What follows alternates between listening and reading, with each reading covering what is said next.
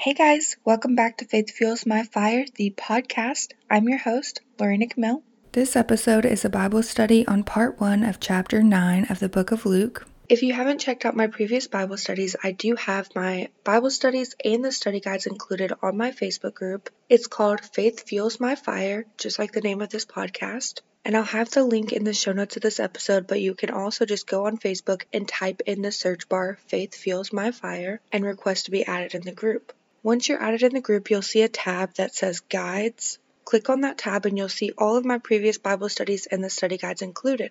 Before we get into this Bible study, I did want to say a quick prayer. So if you would please just close your eyes and pray with me. Lord, I pray that you lift up every single person listening to this right now. Please give us knowledge and understanding to know exactly what it is that we're reading and the wisdom to implement it in our daily lives. Please open up our eyes, our ears, our hearts, and our minds to you, Lord. And I pray that whatever it is that each person is supposed to receive from this Bible study, that they receive it and they implement it in their daily lives. I love you with every ounce of my being. In Jesus' name, amen. All right, now let's get into this Bible study. So I'm just going to start reading at verse 1. When Jesus had called the twelve together, he gave them power and authority to drive out all demons and to cure diseases. He sent them out to preach the kingdom of God and to heal the sick. He told them, Take nothing for the journey no staff, no bag, no bread, no money, no extra tunic. Whatever house you enter, stay there until you leave that town. If people do not welcome you, shake the dust off your feet when you leave their town as a testimony against them.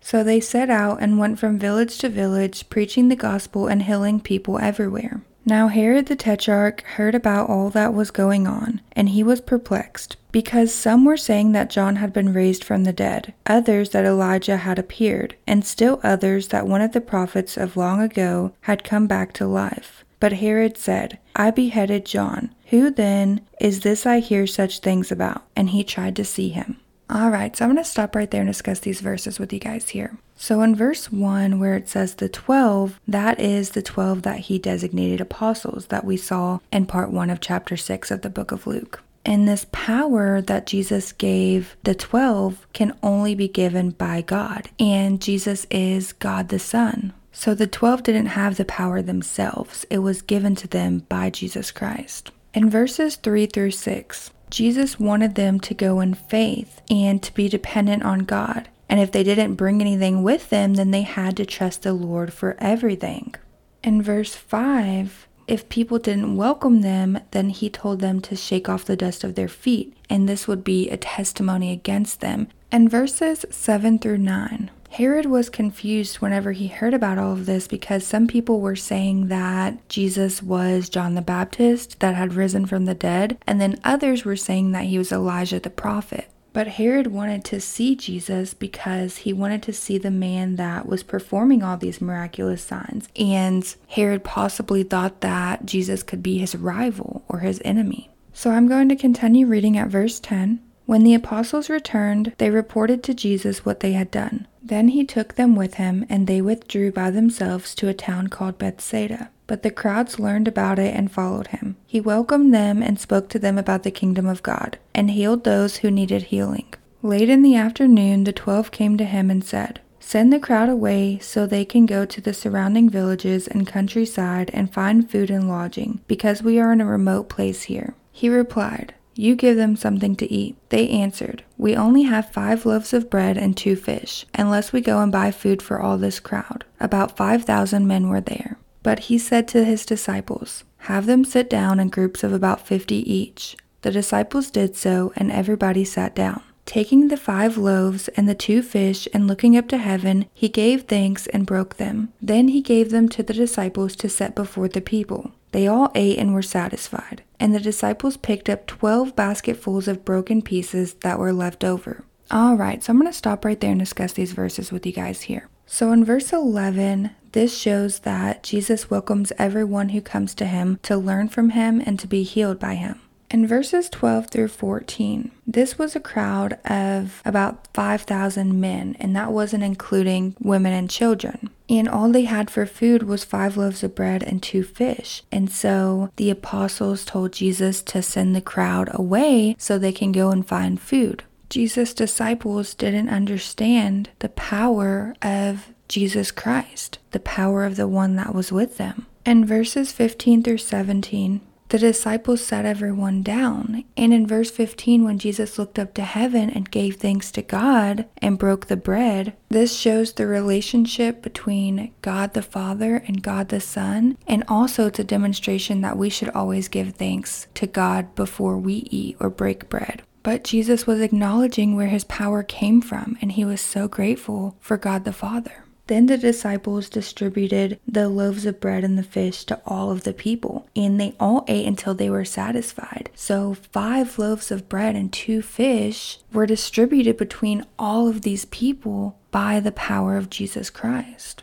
And once they ate until they were satisfied, then the disciples picked up 12 huge basketfuls of broken pieces that were left over. So I'm going to continue reading at verse 18. Once, when Jesus was praying in private and his disciples were with him, he asked them, Who do the crowd say I am? They replied, Some say John the Baptist, others say Elijah, and still others that one of the prophets of long ago has come back to life. But what about you? He asked, Who do you say I am? Peter answered, The Christ of God. Jesus strictly warned them not to tell this to anyone, and he said, The Son of Man must suffer many things and be rejected by the elders, chief priests, and teachers of the law, and he must be killed and on the third day be raised to life. Then he said to them all, If anyone would come after me, he must deny himself and take up his cross daily and follow me. For whoever wants to save his life will lose it, but whoever loses his life for me will save it. What good is it for a man to gain the whole world and yet lose or forfeit his very self? If anyone is ashamed of me and my words, the Son of Man will be ashamed of him when he comes in his glory and in the glory of the Father and of the holy angels. I tell you the truth. Some who are standing here will not taste death before they see the kingdom of God. All right, so I'm going to stop right there and discuss these verses with you guys here. So in verses 18 through 20, Jesus wanted to know who the crowds thought that he was, and also who his disciples thought that he was. And Peter knew that Jesus was the Messiah, he was the Christ of God, their Savior. In verses 21 through 22, Jesus told his disciples what would happen to him. He told them about his crucifixion and resurrection to fulfill his mission on earth. In verses 23 through 27, we are nothing without Jesus, and we have to deny ourselves daily and follow Jesus Christ. Whenever we ask Jesus to come into our hearts and forgive us of our sins, and He saves us, we have to follow Jesus and humble ourselves and seek to live and have a heart like Jesus and deny ourselves of our sinful nature daily, which, whenever we're saved, we have the Holy Spirit within us and we have the fruit of the Spirit, and we have to ask God to reveal the fruit of the Spirit in our hearts and let the Holy Spirit guide us. And what Jesus says in verse 24 here we are dead in our sins and alive in Jesus. In verse 25, as believers of Jesus Christ, this world is our temporary home. So there's no reason for us to try and gain the world or the things of this world because our true home is in heaven. And the ones that are so stuck on trying to gain the world will lose everything. In verse 26, what Jesus is talking about here is whenever the Son of Man, which is Jesus Christ, comes back for his people. Those that are ashamed of Jesus and his words, he will be ashamed of them at the time whenever he comes back for his people. And in verse 27, Jesus is showing here that the end result is not death, but eternal life in Jesus Christ. Once we're saved and Jesus comes into our hearts, then we have eternal life in heaven. So I'm going to continue reading at verse 28. About eight days after Jesus said this, he took Peter, John, and James with him and went up onto a mountain to pray. As he was praying, the appearance of his face changed, and his clothes became as bright as a flash of lightning. Two men, Moses and Elijah, appeared in glorious splendor, talking with Jesus. They spoke about his departure, which he was about to bring to fulfillment at Jerusalem. Peter and his companions were very sleepy, but when they became fully awake, they saw his glory and the two men standing with him. As the men were leaving Jesus, Peter said to him, Master, it is good for us to be here. Let us put up three shelters one for you, one for Moses, and one for Elijah. He did not know what he was saying. While he was speaking, a cloud appeared and enveloped them, and they were afraid as they entered the cloud. A voice came from the cloud, saying, This is my son, whom I have chosen, listen to him. When the voice had spoken, they found that Jesus was alone. The disciples kept this to themselves and told no one at the time what they had seen.